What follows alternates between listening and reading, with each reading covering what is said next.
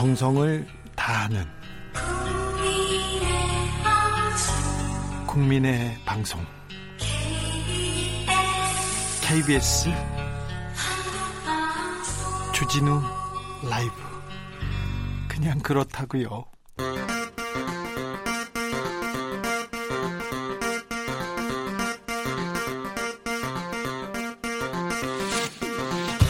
주진우 라이브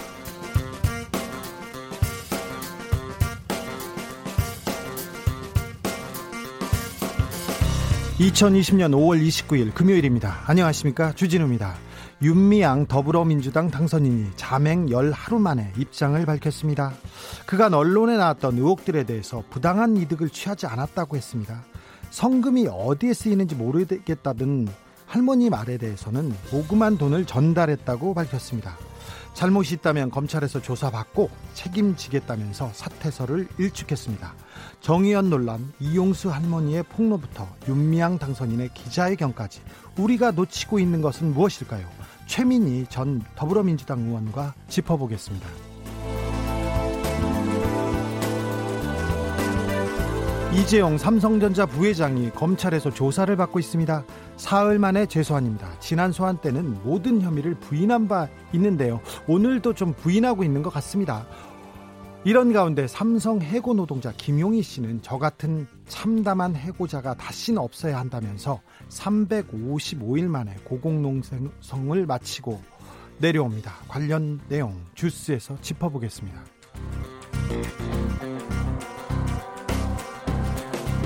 21대 국회 개원을 앞두고 문재인 대통령과 여야 원내대표 회동이 있었습니다. 점심 먹고 산책하는 내내 대화의 주제는 협치였습니다.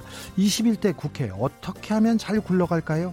제일 먼저 제일 먼저 풀어야 할 숙제는 무엇일까요? 정치연구소 영앤영에서 다시 들여다보겠습니다. 나비처럼 날아 벌처럼 쏜다. 여기는 주진우 라이브입니다.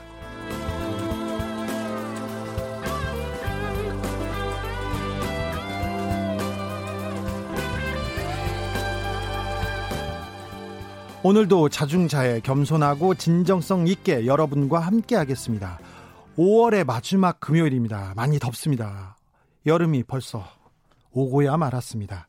주말 어떻게 보내야 되는지 모르겠습니다. 사회적 거리두기를 어떻게 해야 될지도 모르겠고요. 아, 한 주는 어떻게 보내셨나요? 코로나 때문에 걱정 많으셨죠?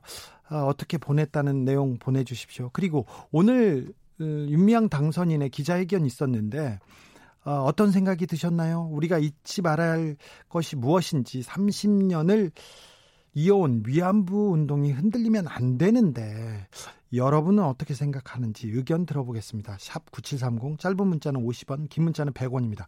콩으로 보내시면 무료입니다. 사연 보내 주시면 선물로 보답하겠습니다. 그럼 시작하겠습니다. 시끄러운 세상 더 시끄러운 정치 풀리지 않는 갈등, 꼬이는 일상, 답답하신가요? 저에게 오십시오. 주 기자가 여러분의 답답한 속을 뚫어드립니다. KBS 1라디오 주진우 라이브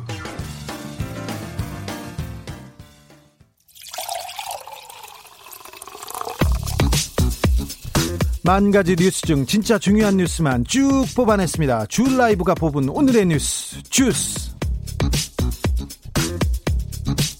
정상근 기자 어서 오세요. 네, 안녕하십니까? 네, 잘 지내셨는지요? 네, 잘 지내고 왔습니다. 아, 코로나 상황이 심상치 않습니다.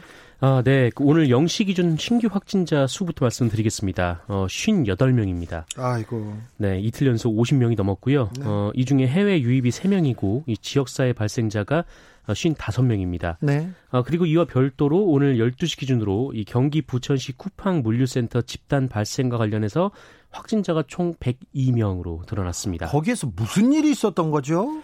네, 일단 이 중에 이 물류센터 직원이 72명이고요. 이 네. 접촉자 30명이 확진 판정을 받았습니다. 네. 지역별로 보면 경기도 42명, 인천 41명, 그리고 서울 19명입니다. 이 방역 당국은 지난 5월 12일부터 근무한 근로자를 대상으로 전수 검사 및 자가 격리를 진행하고 있고 어 그리고 지난 12일부터 이 쿠팡 물류센터에서 근무한 근로자와 가족 등 이 접촉자들 가운데 학생이 있다면 이 등교를 중지해 줄 것, 그리고 이 가족 중에서 의료기관 그리고 사회복지시설 종사자가 있는 경우 어 근무를 제한할 것을 요청을 했습니다. 작업장에 코로나 바이러스가 그냥 여기저기에 퍼져 있습니까? 쿠팡 물류센터에는? 네, 이 방역 당국이 이 관련 환경 검체를 진행을 했는데 어, 그 결과 이 작업장 그리고 휴게실, 라커룸 등에서 어, 무려 67건의 검체가 확인됐다라고 합니다. 아, 특히 2층의 이 작업장 안전모 그리고 작업자들이 사용하는 노트북, 키보드, 마우스 등 이 사무용품에서도 바이러스가 있었다라고 합니다. 이게 전파가 안 될래야 안 될 수가 없는 그런 상황이었던 것이죠. 네. 어, 그리고 이 방역 당국은 서울 여의도 학원 강사 확진 상황도 주목을 하고 있는데요. 현재까지 관련 확진자는 학원 강사 그리고 학원 강사와 접촉한 4명, 어, 그리고 학생 2명, 총 7명으로 나왔습니다. 아, 이번 주에는 코로나 확진자들이 회사 주변 그리고 어, 동료 주변까지 가까이 다가왔다고 느껴집니다. 위험이 그 코앞까지 왔다고 느껴집니다. 그래서 네네. 이번 주말이 정말 정말 중요한 주말이 될 것 같습니다. 네, 정부는 앞으로 2주 가장 중요한 시간이라고 꼽았습니다. 그런데 쿠팡이 지금 이렇게 문제가 되는데 이 상황에서 신입사원 면접을 봤다는 보도가 있었어요. 네, 계속 이 쿠팡의 방역 절차가 지금 도마에 오르고 있는데 이 확진자 발생 소식을 확인하고도 오후조를 출근시킨 일도 그렇고요. 아, 또그 이전에도 이 방역 대책을 무책임하게 해왔다라는 점에서도 그렇습니다. 어, 그리고 오늘은 이 확진자가 나왔는데도 이 쿠팡 측이 신입사원 면접까지 진행했던 것으로 확인이 됐는데 이 쿠팡 부천 물류센터에서 이 첫 코로나19 확진자가 나온 지난 23일 어, 직장을 폐쇄하기 불과 몇 시간 전, 그러니까 확진자 소식을 접한 뒤에도 이 물류센터 건물 안에서 신입사원 면접을 진행을 했다라는 겁니다. 이 면접 대상자가 10여 명이었는데요. 이 면접 장소에서 이 면접 대상자들은 이 코로나19가 발병했다는 사실을 전혀 몰랐다라고 합니다. 이 쿠팡 측은 그러나 뭐 아무런 문제가 없다라는 입장인데 이 첫 확진자가 지난 20일 이후로는 출근하지 않아서 이 방역만 철저히 하면 이 바이러스 확산 우려가 적을 것이다 이렇게 판단했다라는 겁니다. 근데 아까 말씀드렸듯이 이 센터 곳곳에 바이러스가 묻어 있는 상황이었던 것이죠. 그래서 어, 이 때문에 사실을 모르고 온 지원자들까지 이 코로나19 검사를 받았습니다. 5926님이 물류 배달 종사자입니다. 코로나로 인해서 일감이 줄어 일을 쉬고 있네요. 차량 할부금 나갈 돈은 많은데 힘이 드네요. 위안부는 어떠한 타협이 필요 없는 일이지요. 일본은 진정성 있는 사과 배상을 해야 할 의무가 있지요. 이런 어, 의견 주셨습니다. 윤미향 당선인의 기자회견이 있었어요. 네, 그렇습니다. 오늘 기자회견이 있었는데 윤미향 당선인은 그 자신을 둘러싼 의혹에 대해서 하나하나 입장을 밝혔습니다. 예. 음, 먼저 이 11일 만에 모습을 드러낸 것에 대해서 이 더 빨리 사실관계를 설명드리지 못한 점을 어, 진심으로 죄송하다라면서 입장을 밝혔습니다. 할머니한테 모금한 돈을 쓰지 않았다는 의혹은요? 어, 이와 관련해서는 이 직접 피해자들에게 현금을 지원할 목적으로 모금한 돈은 어, 전달한 적이 어, 할머니들에게 모두 전달을 했다. 라는 입장입니다. 네? 어, 그리고 그 외 후원금은 그 일본군 위안부 문제 해결을 위한 활동을 하는데 사용됐다 이렇게 주장을 했습니다. 네. 이 두 번째가 이제 안성쉼터 관련 의혹이었는데 일단 네. 고가 매입 의혹에 대해서는 이 당시 건축비가 7억 7천만 원 그리고 매물로 9억 원에 나왔는데 어, 오히려 그 음, 좋은 일에 쓴다라면서 7억 5천만 원에 매입을 했다라고 했고요. 예. 어, 그리고 2015년 이 사회복지공동모금이 이 사업을 중단할 것 그리고 힐링센터를 매각할 것을 요청하자 그때부터 매물로 내놨고 어, 하지만 오랫동안 매수 희망자가 없어서 이 결과적으로 4억 2천만 원에 매도했다라면서 결과적으로 기부금에 손해가 발생해 안타깝지만 부당이득을 취하지 않았다라고 밝혔습니다. 한일 합의를 사전에 알고 있었다는 주장이 있었습니다. 네, 뭐 역시 사실이 아니며 이는 외교부도 공식 확인한 내용이다라고 밝혔습니다. 네, 이 부분은 그냥 이렇게 정리가 될 것 같아요. 네, 그리고 그 2015년에 한일 정부 간 합의 후에 이 할머니들의 그 일본 정부가 주는 위로금 수령을 윤미향 당선자가 막았다 이런 주장이 있었는데 당시 모든 할머니들에게 수령 의사를 확인했다라고 밝혔습니다. 남편 관련 사안은 어떻게 되나요? 네, 정의연에서 일감을 수주해서 부당 이익을 챙겼다라는 의혹이 있었는데 어, 그 홍보지 관련된 내용이었고요. 어, 그것은 입찰을 통해서 최저 금액을 제시한 수원시민신문에 들어간 것이고 어, 관련해서 남편과 본인이 이득을 취한 일은 없다라고 밝혔습니다.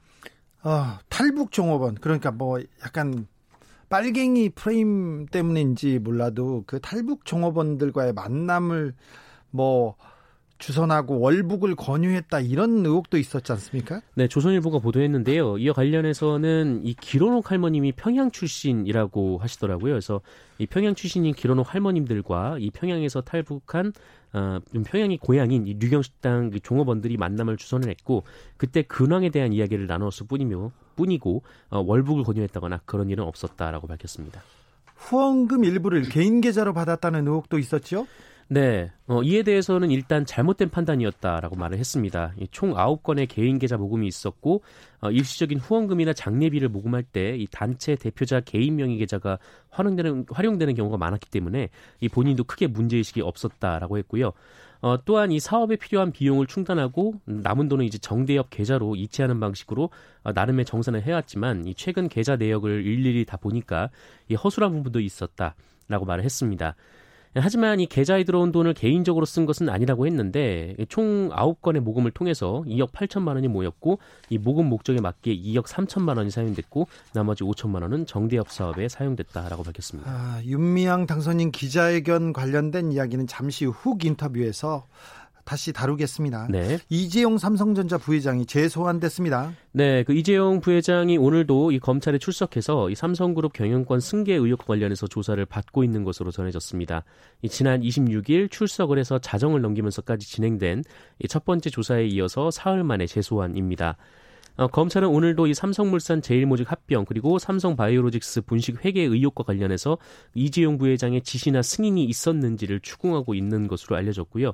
어, 검찰은 지난 2015년 이재용 부회장이 최대 주주로 있는 제일모직의 가치는 부풀리고 어, 반면에 이 삼성물산의 주가는 떨어뜨려서 어, 이것이 이재용 부회장의 그룹 내 지배력을 강화하고 또 경영권을 승계를 위한 작업이었다 이렇게 주장을 하고 있습니다. 네. 어, 또한 이 삼성바이오로직스의 회계 부정 역시 이 최대 주주인 제일모직의 가치 하락을 막기 위한 조치였다고 또 주장을 하고 있습니다. 예. 어, 이재용 부회장은 지난 조사에서 뭐 지시나 보고는 전혀 없었다라면서 혐의를 전면 부인한 것으로 알려졌는데 어, 이, 이재용 부회장이 잇따라 검찰에 출석을 하면서 그 1년 반 동안 진행된 수사도 어, 막바지 단계에 접어든 것으로 언론 해석하고 있습니다. 2008년 사실 2005년 그 전부터 삼성 승계에 대한 작업이 계속됐는데 첫 번째로 거의 첫 번째로 지금 그 사법 처리 눈앞에 있습니다. 검찰 네네. 수사가 여기까지 왔고요. 매우 중요한 기사인데 기사가 안 나옵니다. 네, 잘 보이지 않죠. 네. 네. 포털에 주요 포털에 전혀 보이지 않습니다. 아, 네. 삼성 해고자 노, 해고 노동자입니다. 김용희 씨가 고공농성을 오늘 끝내기로 했습니다. 네, 이 삼성과의 합의가 있었던 모양입니다. 이 김용희 씨는 삼성항공에서 노조를 만들려다 해고가 돼서 어, 복직을 위한 고공농성을 벌여왔는데 이 삼성 사옥 앞 철탑에서 오른 지 355, 어, 355일 만인 오늘 내려오게 됐습니다. 어, 임밀히 이 김용희 삼성 해고 노동자 고공농성 공동대책위원회 대표에 따르면 어, 김용희 씨가 오늘 내려오고 이 삼성과 합의문을 작성했고 오늘 오후 6시 이 강남역 2번 출구 철탑 밑에서 어, 기자회견을 진행한다라고 밝혔다고 합니다. 검찰이 수사를 하니까 공권력이 역할을 제대로 하니까 어, 삼성 피해자들도 조금 행복해지고 마음을 놓는 것 같습니다. 무엇보다도 네. 김용희 씨 건강하셨으면 좋겠습니다. 어, 오늘 삼성이 김용희 씨와의 합의 내용을 이렇게 설명을 했는데 이 조속히 문제를 해결하지 못한 데 대해 사과의 뜻을 밝히고 가족에게도 위로의 말을 전한다. 어, 그리고 어, 회사는 시민의 생명과 안전이 무엇보다 중요하다고 판단해서 대화를 지속했는데 이 뒤늦게나마 상황이 해결한 것을 다양스럽게 생각하면서 이 도움을 준 관계자들에게 감사드린다. 그리고 김용희 씨의 건강이 하루빨리 회복되길 바란다. 라는 입장을 밝혔습니다. 아니 총수가 구속될 것 같으니까 갑자기 노동자들의 생명과 안전 그 얘기를 하고 계시네요. 네. 경주 스쿨존 사고의 피해 아동이 사건 당시에 심경을 밝혔습니다. 네, 경북 경주경찰서는 이 어린이 보호구역에서 발생한 교통사고 피해 아동 9살 A군을 불러서 이 사고 당시 상황을 물어봤다라고 오늘 밝혔습니다. 9살 어린아이였습니다. 네, 네. 어제 경찰에 나왔고요. 이 영상을 공개했던 누나와 이 같은 내용으로 진술을 했다라고 합니다. 예. 이 자신이 자전거를 타고 도망가는데 이 멈춰봐라라는 소리와 함께 차가 쫓아와서 무서웠다 이렇게 얘기를 한 것으로 알려졌습니다. 예. 어, 경찰은 또한 이 자전거와 추돌한 SUV 차량 운전자의 블랙박스를 확보해서 이 추격한 전 과정을 들여다보고 있는데 어, 피해자 측이 공개한 충돌 장면 영상뿐만 아니라 이 블랙박스 속 이 자전거를 쫓아가는 200m 구간을 모두 조사해서 고의성 여부를 확인할 예정이라고 합니다. 아, 블랙박스란 게 있고요. CCTV가 있어요. 요새는. 네네. 그래서 어, 없는데 사람 안 보는 데서 함부로 이렇게 저지르는 범죄 이런 부분이 그 묻히지 않아요. 다 네. 드러나게 돼 있습니다. 네. 오늘 노태우 씨가 국립 5.18 음, 민주묘지에 헌화를 했다고 합니다. 아들을 대신 보내서. 네, 그렇습니다. 이 1980년 이 신군부의 핵심으로 전두환 씨와 함께 5월 광주 민주화 운동의 책임자로 꼽히고 있는 노태우 전 대통령이 40년 만에 그 5월 영령에게 참회의 꽃을 바쳤습니다.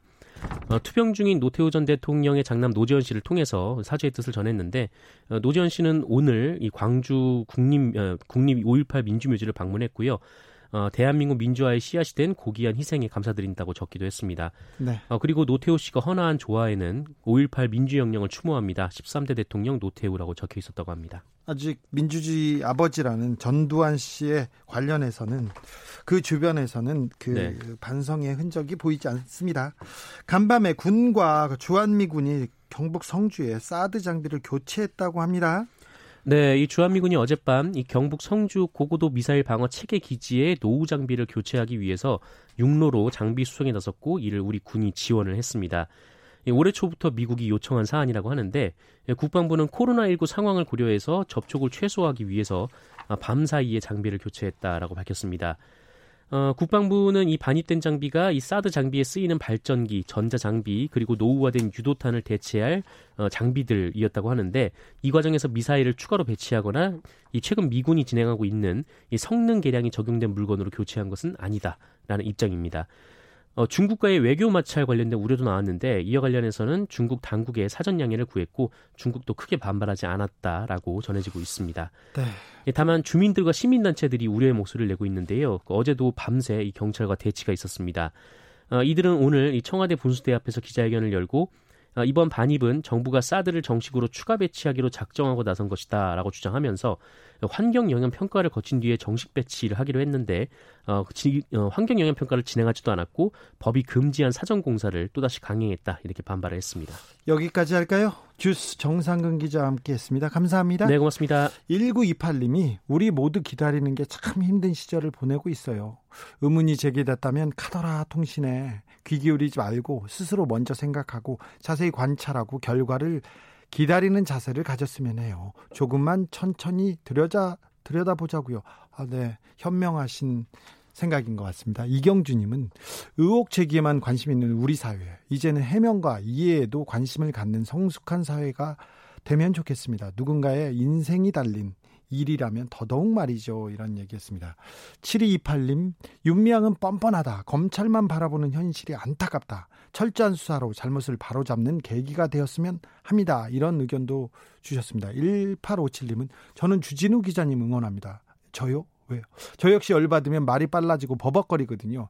저는 말이 어, 열받지 않아도 버벅거립니다. 이용수 할머니 문제로는 절대 버벅거리지 말고 빨리 처리해주고 남은 여생을 편히 보낼 수 있도록 일을 진행했으면 좋겠습니다.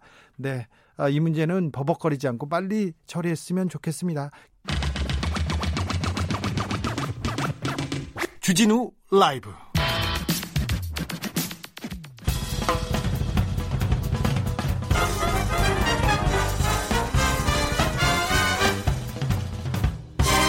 훅 인터뷰. 자기가 사리 사욕을 차려가지고 맘대로 또 국회의원 비리대표도 나갔습니다. 저는 모릅니다. 저한테 얘기도 없었고 하니까 자기 마음대로 하는 거니까 제가 무엇을 용서를 합니까? 썩이고 이용하고 제주는 고비하고 돈은 떼살림 받아 먹었습니다. 2015 한일 합의를 무효화하고 정의로운 해결을 위해 국민 모금을 진행했고 10억 엔을 거부한 할머니들에게 같은 금액 1억 원씩을 전달하였습니다. 정의원은 이미 5월 8일에 2017년 국민 모금한 1억 원을 전달한 영수증과 1992년 당시 모금액을 전달한 영수증을 공개한 바 있습니다.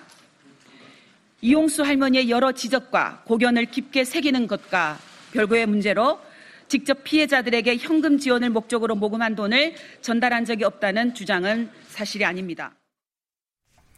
지난 5월 7일이었습니다. 이용수 할머니의 폭로로 시작된 정의연 논란. 그 이후에 할머니는 한 번 더 기자회견을 열었고요. 오늘 윤미향 더불어민주당 당선인이 기자회견을 가졌습니다. 사퇴 없이 정면 동파, 돌파하겠다고 했는데 국민이 납득할 때까지 소명하겠다고도 했습니다. 관련해서 최민희 전 더불어민주당 의원과 함께 이야기 나눠보겠습니다. 안녕하세요. 안녕하세요. 오늘 윤 당선인의 기자회견 어떻게 보셨어요? 우선 지금 현재 검찰의 조사를 앞두고 있습니다. 네. 그런 상태에 있는 사람으로선 최대한 소명하려고 노력했다고 생각합니다. 아, 많은 부분을 얘기했네요. 네. 그동안 그 많은 의혹이 쏟아졌는데 네. 이 부분에 대한 해명 충분하다고 보십니까? 일단 핵심 의혹에 대해서 어, 소명이 어느 정도 됐다고 생각합니다. 핵심 의혹은 뭔가요? 우선 첫 번째 최초로 이 문제가 시- 시작된 건 2015년 박근혜 정부에서 위안부 관련해 한, 한국과 일본 정부가 최종적이며 불가역적인 합의 10억 엔의 보상 네. 으로 이제 이 문제를 종식하려고 했을 때 네. 윤미향 당선인에게만 그 회담 핵심 내용을 사전에 알려줬다 이런 의혹을 제기했었는데 제기하셨죠. 예, 네. 그런데 이미 이 부분은 2017년 외교부 TF가 네. 당시에 그 피해자들을 만난 건 맞지만 핵심적인 부분에 대해서는 알려주지 않았다. 정부 당국에서 발표를 했어요 이미. 이미 발표를 했고요. 예. 그리고 만약에 당시에 그 핵심적인 한일 양국의 외교상 기밀 협의 사항을 알려줬다면 그 사람은 형법에 따라서 5년 이하의 징역에 처해지게 됩니다. 아 그렇게 큰 범죄입니까? 네. 네. 다른 의혹들은요? 그다음에 두 번째 가장 큰 의혹이 안성 쉼터 관련한 의혹입니다. 네. 안성 쉼터 관련한 의혹은 비, 비싸게 사서 7억 5천에 싸게 팔았다. 4억, 4억 2천에. 그리고 그 7억 5천과 4억 2천의 차액을 가지고 경매를 받았다. 이렇게 이게 세트로 제기된 의혹입니다. 그거는 조금 말이 안 되는 것 같아요. 그러니까 경기도 주변에 전원주택 있지 않습니까? 지을 때는 굉장히 많은 돈이 들어갑니다. 그리고 내가 이렇게 전원 생활을 해야지 그러면서 이것도 넣고 저것도 넣고 그래서 건축비가 많이 들어가는데 이걸 팔려고 하면 굉장히 그 가격이 어, 떨어지는 걸 많이 봐왔잖아요. 네, 근데 미래한국당 한국당 관련 TF 팀장께서는 네. 그 차액을 가지고 2012년 어, 집을 경매로 샀다 현금으로 이런 의혹을 제기했는데요. 이거는 경매로 집을 산 건 2012년 3월에서 4월이고요. 네. 안성 쉼터 관련 현대중공업에서 10억을 정의연에 어, 입금한 날짜는 2013년 9월 5일입니다. 네. 그러니까 애초에 관련 횡령 의혹은 제기될 수 없는 의혹을 던지신 겁니다. 아, 그런가요? 또 다른 의혹은요? 어, 그 외에 딸 유학 비 관련한 의혹이 있습니다. 그렇죠. 윤미향 씨 딸이 미국에서 비싼 대학교를 뭐 비싼 등록금을 내는 대학을 다니고 있다. 뭐 그러면서 어떻게 시민운동가가 이걸 어, 딸을 유학 보낼 수 있냐 이런 의혹도 있었어요. 네, 그런 도덕적인 공격이 있었고요. 그거보다는 돈이 어디 어디서 났냐 요거였습니다. 네. 그래서 어, 윤미향 씨 딸은 윤미향 당선인의 딸은 이 두 차례에 걸쳐서 유학 얘기를 해야 되는데 첫째 2016년에서 17년은 대학 과정의 일부를 한 겁니다. 네. 요때는 장학금을 받아서 갔고요. 아, 예. 그리고 2018년 9월에 UCLA 대학원에 진학하게 됩니다. 요때부터 학비가 많이 들어요. 예. 그런데 그 사이에 2018년 초에 어, 아버지와 어머니 그리고 딸이 정부로부터 배 보상금을 받게 됩니다. 네. 그 액수가 총 2억 4천입니다. 그리고 네. 지금까지 1억 1천 정도 유학비를 썼다고 합니다. 1억 3천이 남아 있는 것이죠. 네. 또 다른 의혹은요? 그리고 남편의 신문사에 정대협 광고를 줬다.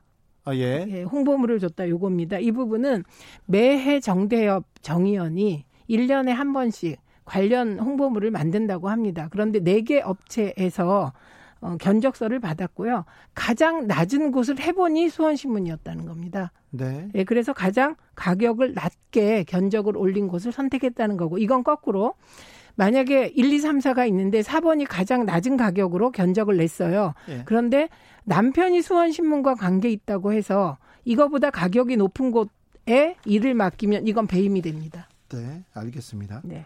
또 의혹이 또 있습니까? 예, 그리고 류경식당 해외 여종업원 예, 월북 예. 권유 관련. 네. 이 부분은 사실은 윤미향 당선인과는 상관없습니다. 이건 민변과 관련이 있고요.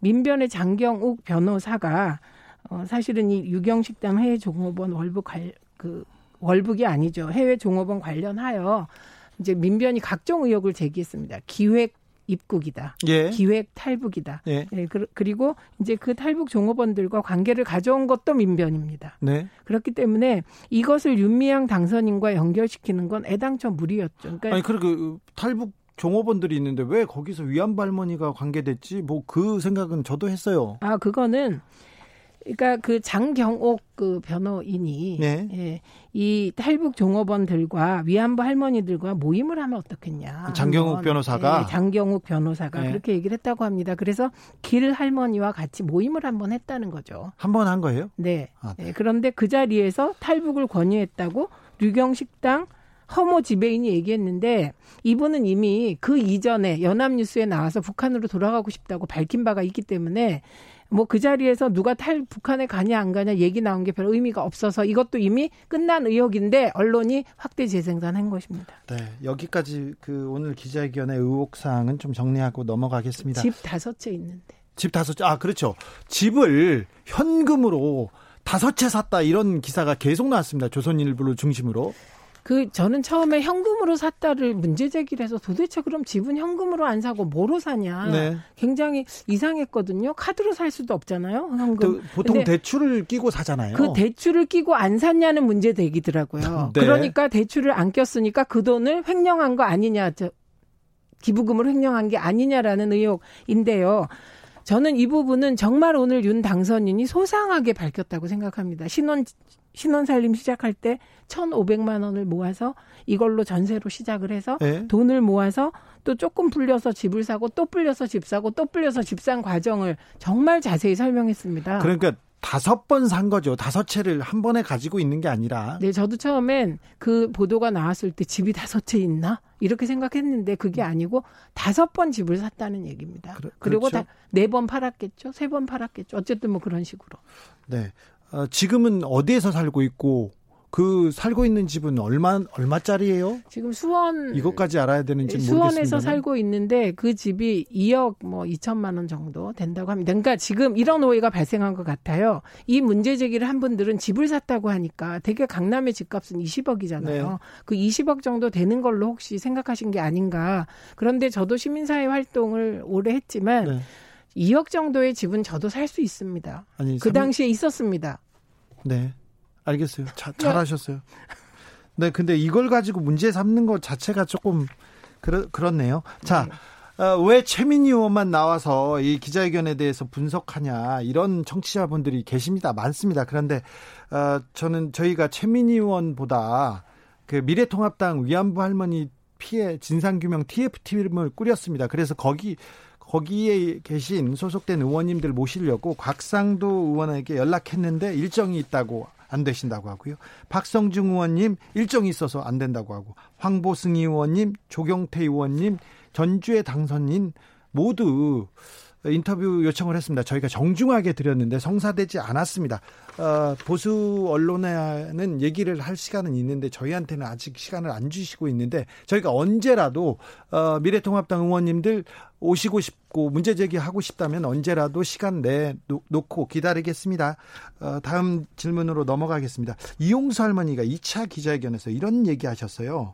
정신대 단체가 위안부를 이용했다는 취지에 그렇죠. 정신대 한 단체가 위안부를 이용했습니다. 이런 얘기를 이런 발언을 여러 번 했는데 이거 어떻게 받아들여야 됩니까? 우선 이 부분은 할머니가 어, 뭐 그런 생각을 하시게 된 과정은 이 위안부라는 개념이 확립된 것이 1990년 정신대 협의회가 뜰 때가 아니에요. 네. 1990년에는 정신대가 위안부로 받아들여지기도 하고 정신대에 근로정신대가 있어서 이게 이렇게 막 혼동돼서 쓰일 때입니다. 네. 예, 그렇기 때문에 할머니 입장에서는 위안부가 더 고통스러웠다. 예, 예. 예, 그거 충분히 존중하고 아. 동의합니다. 아, 네. 어, 그런데 이 부분은 정대협이 이용하려고 했다기보다는 당시에 아직 개념이 확립되지 않았던 것이고요. 네. 그래서 정대협이 1990년대는 정신대 대책협의회로 떴고요. 그리고 이후에 1993년, 4년 요때 특히 93년에 법이 통과될 때 위안부 지원 특별법이거든요. 네. 그 요약한 말이. 네. 그러니까 그때부터는 위안부라는 개념이 생긴 것이고요. 네. 예, 그런 것입니다. 어, 우상호 의원께서 더불어민주당 우상호 의원이 윤 당선인을 향해서 어, 이용수 할머니에 대한 얘기를 했어요. 그러니까 2012년에 윤 당선인이 이용수 할머니가 국회의원 출마를 했는데 반대했기 때문에 이런 문제, 이런 서운함이 생겼을 거라는 얘기를 했는데 이 문제가 언론에서 크게 보도됐습니다. 어떻게 보시는지요? 그러니까 우선 이게 이제 할머니가 할머니의 동기가 뭘까? 뭐 이런 거에 대한 여러 추측이 있고 그 중에 하나라고 생각합니다. 다만 오늘 윤미향 당선인이 이것과 관련하여 해명했습니다. 할머니가 진지하게 의논했다면 뭐 안 그랬을 텐데 이게 그렇게 받아들여지지 않았던 것 같다. 그리고 기억이 잘 안 난다. 요렇게 오늘 해명을 했습니다. 그런 요지로. 네. 근데 저는 어떻게 보냐면 이게 시민사회 활동가들에게 전반적으로 국회 진출에 대한 거부감이 있습니다. 그래서 네. 제가 국회 진출할 때 그때도 어, 비난이 많았습니다. 그건 시민운동의 순수성을 훼손한다는 그런 비난인데요.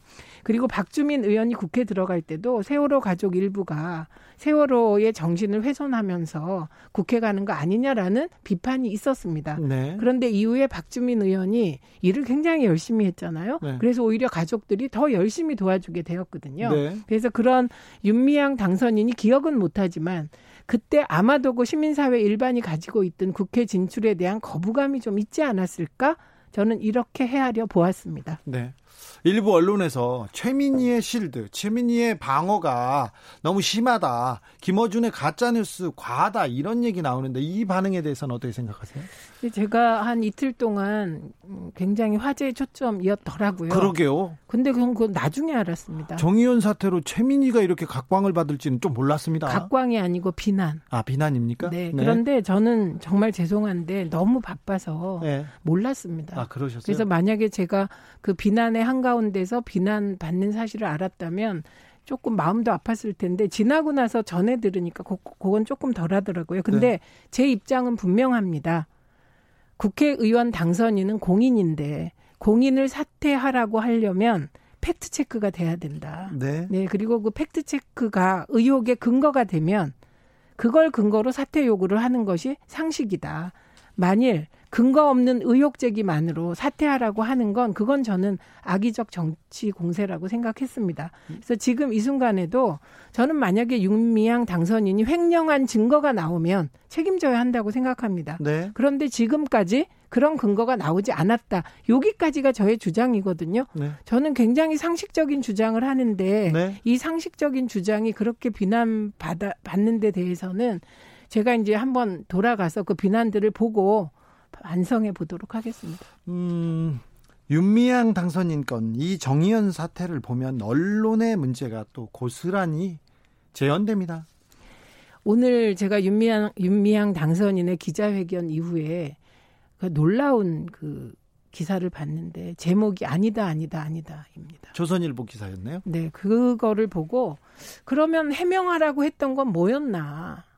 네. 해명하면 그 아닌 걸 아니라고 했을 거라고 보는데 네. 그리고 일부 어, 개인 계좌를 운영함에 있어서 뭐 좀 허술한 게 있었다 인정한 부분이 있잖아요. 이 부분은 검찰이 조사하리라고 생각합니다. 예. 그런데 아닌 걸 아니라고 하면 아니다 아니다 이렇게 해서 그, 그 비난할 것이라면 왜 그동안 해명하라고 했는가. 그래서 저는 언론이 목적을 정해놓고 그 목적의 기사를 꿰맞히고 있는 언론이 있다.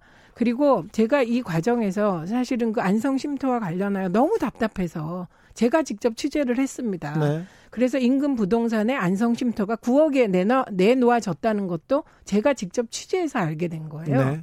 그런데 왜 기자들은 취재를 안 할까? 왜 한 기사가 윤미향 당선인과 쉼터 횡령 의혹 논란이 일어나면 똑같은 복붙 기사가 막 달리, 달릴까? 네. 한겨레 신문에 비교적 이제 자세한 취재 기사가 나왔는데 더 취재할 수 있었거든요. 한겨레 신문이 사실은 좀 더 취재하셨다면 이 논란은 그때 끝날 수 있었다고 생각을 하는데 네. 왜 취재하다 멈췄을까? 저는 이런 생각도 하게 되었고 무엇보다 취재를 너무 안 하신다. 그래서 아니, 되게 걱정된다 싶습니다. 아니 평생 언론 그 언론을 위한 시민 운동을 했고 이렇게 나올지도 아셨잖아요. 왜 또 그런 얘기 하세요? 그럼에도 불구하고 팩트 체크는 네. 저는 언론과 언론 주변에 있는 분들의 숙명이라고 생각합니다. 어, 언론 개혁을 다룬 그 소신을 담은 쉼 없이 걸어 촛불을 만났다라는 책을 내셨어요 최근에. 네, 네. 어, 이번 사건에서 볼 때 그 언론의 가장 큰 문제점은 뭐라고 보십니까? 이 책에 또 다 담겨 있어요. 이 그 언론 언론의 문제점 논란의 핵심들이. 그러니까 사실 기사는 결과여야 합니다. 무엇의 결과냐? 취재의 결과여야 합니다. 그런데 충실한 취재보다는 마음속의 의혹을 팩트로 기자가 마음속에 정해놓고 의혹 기사를 쏟아내는 게 가장 큰 문제라고 생각합니다. 네. 여기까지 들을까요? 지금까지 최민희 아, 전 더불어민주당 의원과 함께했습니다. 최민희 감사합니다. 작가였습니다. 아, 네, 감사합니다. 고맙습니다. 김경화님이 시민운동가는 가난해야만 하는지 네 그러게요 시민운동가도 부자였으면 좋겠어요 그런 분들도 많은 시민운동에 가담했으면 좋겠고요. 나를 위하여님은 모든 시민단체 회계감사 합시다. 네 시민단체 회계감사 투명하게 해야 되고요. 이 기회에 시민단체니까 봐준다 시민단체니까 뭐 허술해도 돼. 그런 얘기 그 없어지는 종지부 찍는 그런 계기로 만들었으면 합니다. 6663님 오늘 인터뷰 보면서 참 가슴 아팠습니다. 국가가 제 역할을 못하면 국민이 얼마나 힘들고 가슴 아픈지 잘 보여줬습니다. 이런 얘기 합니다. 7559님, 윤미향의 의혹이 모두 사실이라 하더라도 이재용이 국민들에게 준 피해의 수백 분의 일밖에 안 될 텐데 왜 언론은 윤미향만 취재하는, 취재하는 걸까요? 대한민국 언론은 이미 정치 세력이 돼버린 것 같습니다. 제 말이 아니, 아니요. 그 뭐 지당하신 말씀이라는 얘기입니다. 제 뜻은 아닙니다. 네. 교통정보센터로 갈까요? 아니요. 그러면 다음 코너로 가겠습니다.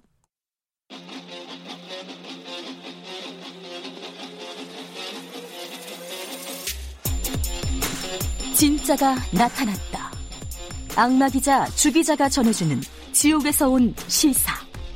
주진우 라이브.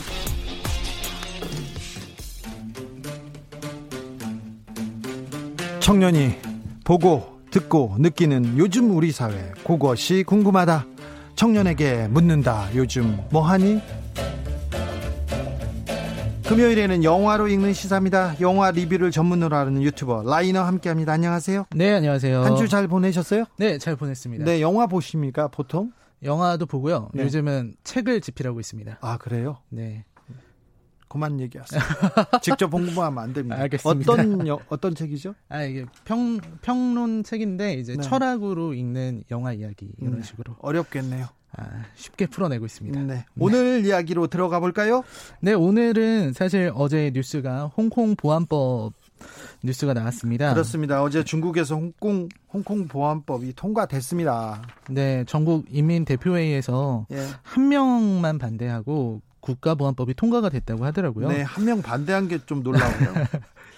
그 이 이 홍콩 보안법이 그 들어보니까 홍콩의 정보기관을 세워서 네. 이 반중국 행위를 막겠다 이런 얘기더라고요. 집회 시 금지하고 네, 외- 특히 외국 세력이 홍콩 내정 개입 못하게 한다. 그다음에 국가 분열, 뭐 정권 전복 이런 거 못하게 한다는 내용인데요. 네. 이게 이제 홍콩 내에 있는 민주화 운동이나 혹은 시위 활동에 치명적인 타격을 가할 수 있다. 네. 이런 이런 얘기가. 반중국 활동을 하면 최장 30년 징역형 내려줄 수 있다는 전망이 나오고 있습니다. 네, 마카오 선례를 따르면 그렇다고 하더라고요. 네, 아무튼 그렇죠. 아무튼 이 내용을 왜 하는 거죠? 왜 어, 그 홍콩 얘기를 왜 하시는 걸까요? 네, 홍콩 이 뉴스를 보니까 불현듯 떠오른 영화가 있어서 이 1997년에 7월 1일에 홍콩이 100년간 영국의 통치 끝내고 중국으로 반환됐던 때가 있는데 아, 그때 기억납니다. 그때 아, 민주주의의 홍콩, 민주주의 하에 홍콩이 공산주의 중국 밑으로 데려가는데 홍콩은 어떻게 될까 고민도 많았고요. 그때 어 저기 토론도 많았어요. 네. 그때 영화인가요? 네, 그렇습니다. 1997년에 개봉한 영화, 아, 로맨스 영화로 아주 유명한 멜로 영화로 아주 유명한 작품입니다. 천밀밀이라는 작품이죠. 천밀밀, 팀밀밀. 아, 네, 그렇습니다. 사실 이 영화는 사실 그 시절의 분위기를 아주 잘 담고 있는 네. 홍콩의 그 시절 분위기를 담아낸 수작이에요. 주연 배우들을 연기가 너무 좋았어요. 그리고 아, 예. 중간 중간 들려오는 등려군의 노래. 네, 등려군의 노래. 네. 사실 이 중국의 이런 지금의 문제들이 그때 당시 예견됐었다는 생각을 많이 하거든요. 네. 그게 그다 그때 당시 영화들을 보면 영화에서 이런 분위기들이 많이 드러나고 있습니다. 아, 네. 그때 뭐 중경삼림이라든지 네. 혹은 뭐 장구경이 나오는 아비정전 같은 작품을 보면 뭔가 중국의 미래 운명이 아 홍콩의 운명이 너무나 가파르고 정말 어떻게 될지 모르겠는 그런 분위기가 드러나고 있죠. 천밀밀 안으로 들어가 보죠. 네, 천밀밀이 이제 주인공인 소군 여명 씨가 이제 소군 역할입니다. 네. 예, 소군이 홍콩으로 도착하면서 중국에서 예, 중국 에 있는 사람인데 홍콩으로 일하러 돈 벌러 옵니다. 네 꿈을 안고 온 겁니다. 네. 그래서 여기로 왔는데 이제 여기에서 자기가 사랑하는 사람을 만날 수 있게 되죠. 네. 처음 만나는 장소가 되게 중요한데요. 네. 둘이 처음 만나는 장소가 바로 홍콩의 맥도날드입니다. 장, 저 장국경 아닙니다. 여명과 장만옥. 예, 장만옥. 장만옥이 처음 만났는데 맥도날드였죠. 네. 장만옥이 맥도날드 이 점원이었죠. 네, 맞아요. 네. 아, 거기서 이제 얘기가 시작이 돼요. 사실 이 맥도날드라는 게 되게 중요합니다. 네. 왜냐면 이 영화는 홍콩의 그때 당시 운명을 또 은유하고 있는 작품인데, 그렇겠네. 네. 네. 그건 생각 못 했네. 그 맥도날드가 네. 바로 미국의 상징이면서 또 네. 자본주의의 상징이거든요. 그렇죠. 이 어리숙한 중국 본토에 청년이 와서 맥날에서 음.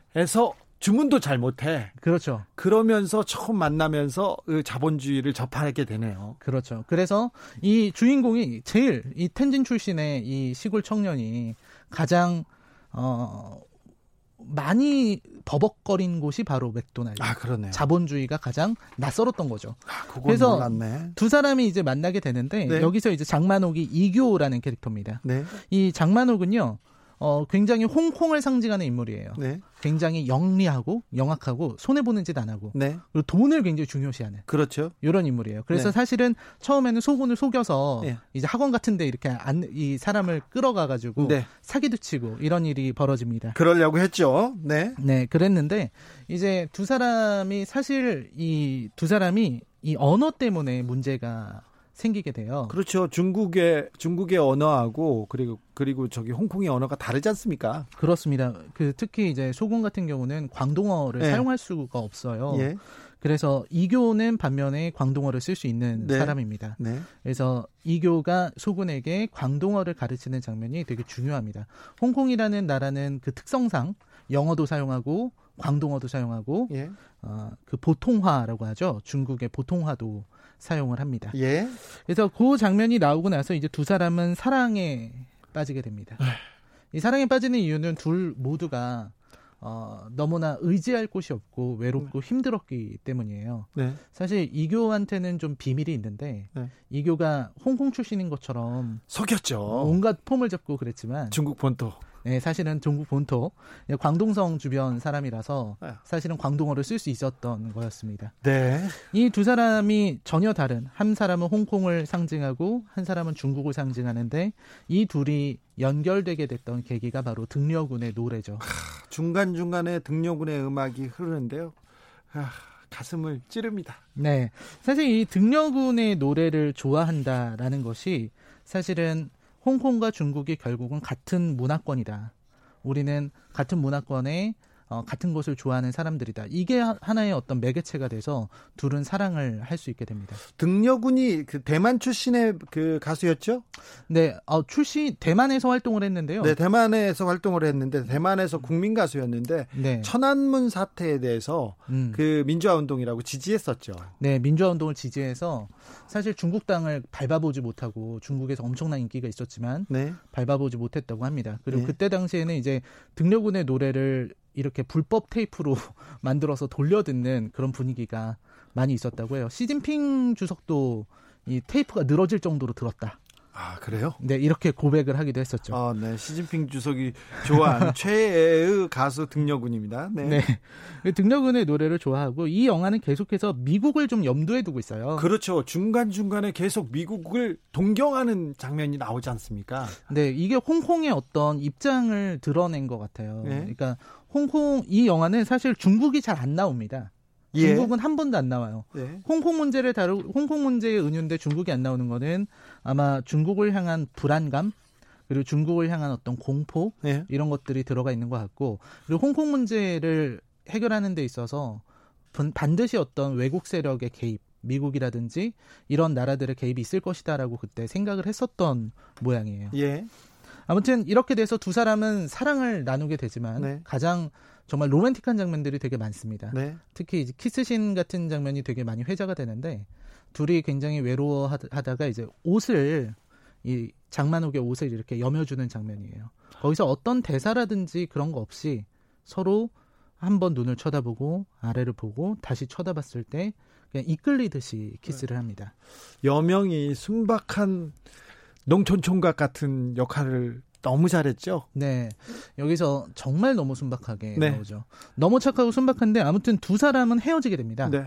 헤어지고 이제 본토에서 이제 약혼자가 왔잖아요. 예, 약혼녀가 왔어요. 소정이 네. 왔는데 네. 아, 소정이 와서 나중에 결혼도 하고 네. 그다음에 사실 장만옥은 어, 주식 투자를 잘못해 가지고요. 네. 다 날리고 그다음에 네. 안마시술소에서 안마술소. 일하다가 예. 조폭을 만나죠. 예, 조폭을 만납니다. 근데 워낙 당돌했기 때문에 네. 조폭의 정부, 정부 조폭이랑 사귀게 되는 네, 거죠. 네. 그리고 나서 나중에 다시 한번 만나는데 다시 만났을 때도 또 되게 감동적이에요. 예. 다시 만났는데 내가 사랑했던 그 속은 여명은 너무나 순박하고 착한 모습 그대로였던 겁니다. 예. 그래서 그때 등, 길에서 등료군이 보이니까 예. 물론 진짜 등료군은 아니고 대역인데요. 그분을 보니까 가서 등에 사인 받아요. 네. 그리고 나서 안녕 하고 돌아가는데 그때 장만옥이 부르는 게 아니라 그 자기 핸들 앞에 머리를 박죠. 그때 머리를 박는데 빵 소리가 나니까 여명이 돌아옵니다. 그리고 네. 그렇게 또 둘은 사랑을 확인하죠. 이렇게 서로 헤어지고 다시 만나고를 반복하다가 결국 마지막에는 다시 미국에서 재회를 하게 돼요. 네. 뉴욕에서 네. 네. 결국 코로나야 가라. 우리 홍콩도 가고 전밀밀도 좀 보자. 아씨. 네. 네, 그래서 이렇게 미국에서 다시 만나면서 거기서 이제 등려군이 사망하는 네. 장면이 나오면서 이제 어, 영화는 마무리가 됩니다. 네. 사실 제가 이 영화를 얘기한 이유는 홍콩 문제 때문에 사실 요즘 들어 홍콩 영화가 다 사라졌어요. 네. 옛날 그리고 이때 당시의 영화들은 다 이런 어떤 홍콩 문제를 예견하고 있는 것들이 많았습니다. 예를 들어서 예, 중경삼림 같은 영화를 보면 그렇죠. 거기에 이제 이 경찰 223이라는 에피소드가 나오는데 네. 거기서는 사랑하는 여자친구가 헤어졌어요. 네. 헤어졌는데 이 사람은 통조림을 삽니다. 네. 그리고 나서 통조림을 매일 먹거든요. 그러니까 예. 자신의 어떤 사랑을 통조림에 비유를 해요. 유통기한이 없죠. 네, 유통기한이 딱 정해져 있다는 네. 거죠. 유통기한이 정해져 있는 것처럼 언젠가 홍콩도 우리가 사랑했던 홍콩도 결국은 돌아갈 것이다. 그때 당시의 분위기는 그랬었습니다. 아, 요즘 뭐하니 영화 전문 유튜버 라이너와 함께 추억으로 떠났습니다. 감사합니다. 네, 감사합니다. 리나라님, 홍콩 좀 내버려둬라. 이 중국 공산당아. 네. 1337님, 중국어로 티엠미미인 걸로 알고 있는데 대학교 때 교황 수업으로 텐미미 노래 배웠던 거 기억납니다. 음, 등려군의 천밀밀 들으면서 주진우 라이브 1부 마무리하겠습니다. 저는 6시에 2부에서 다시 돌아오겠습니다.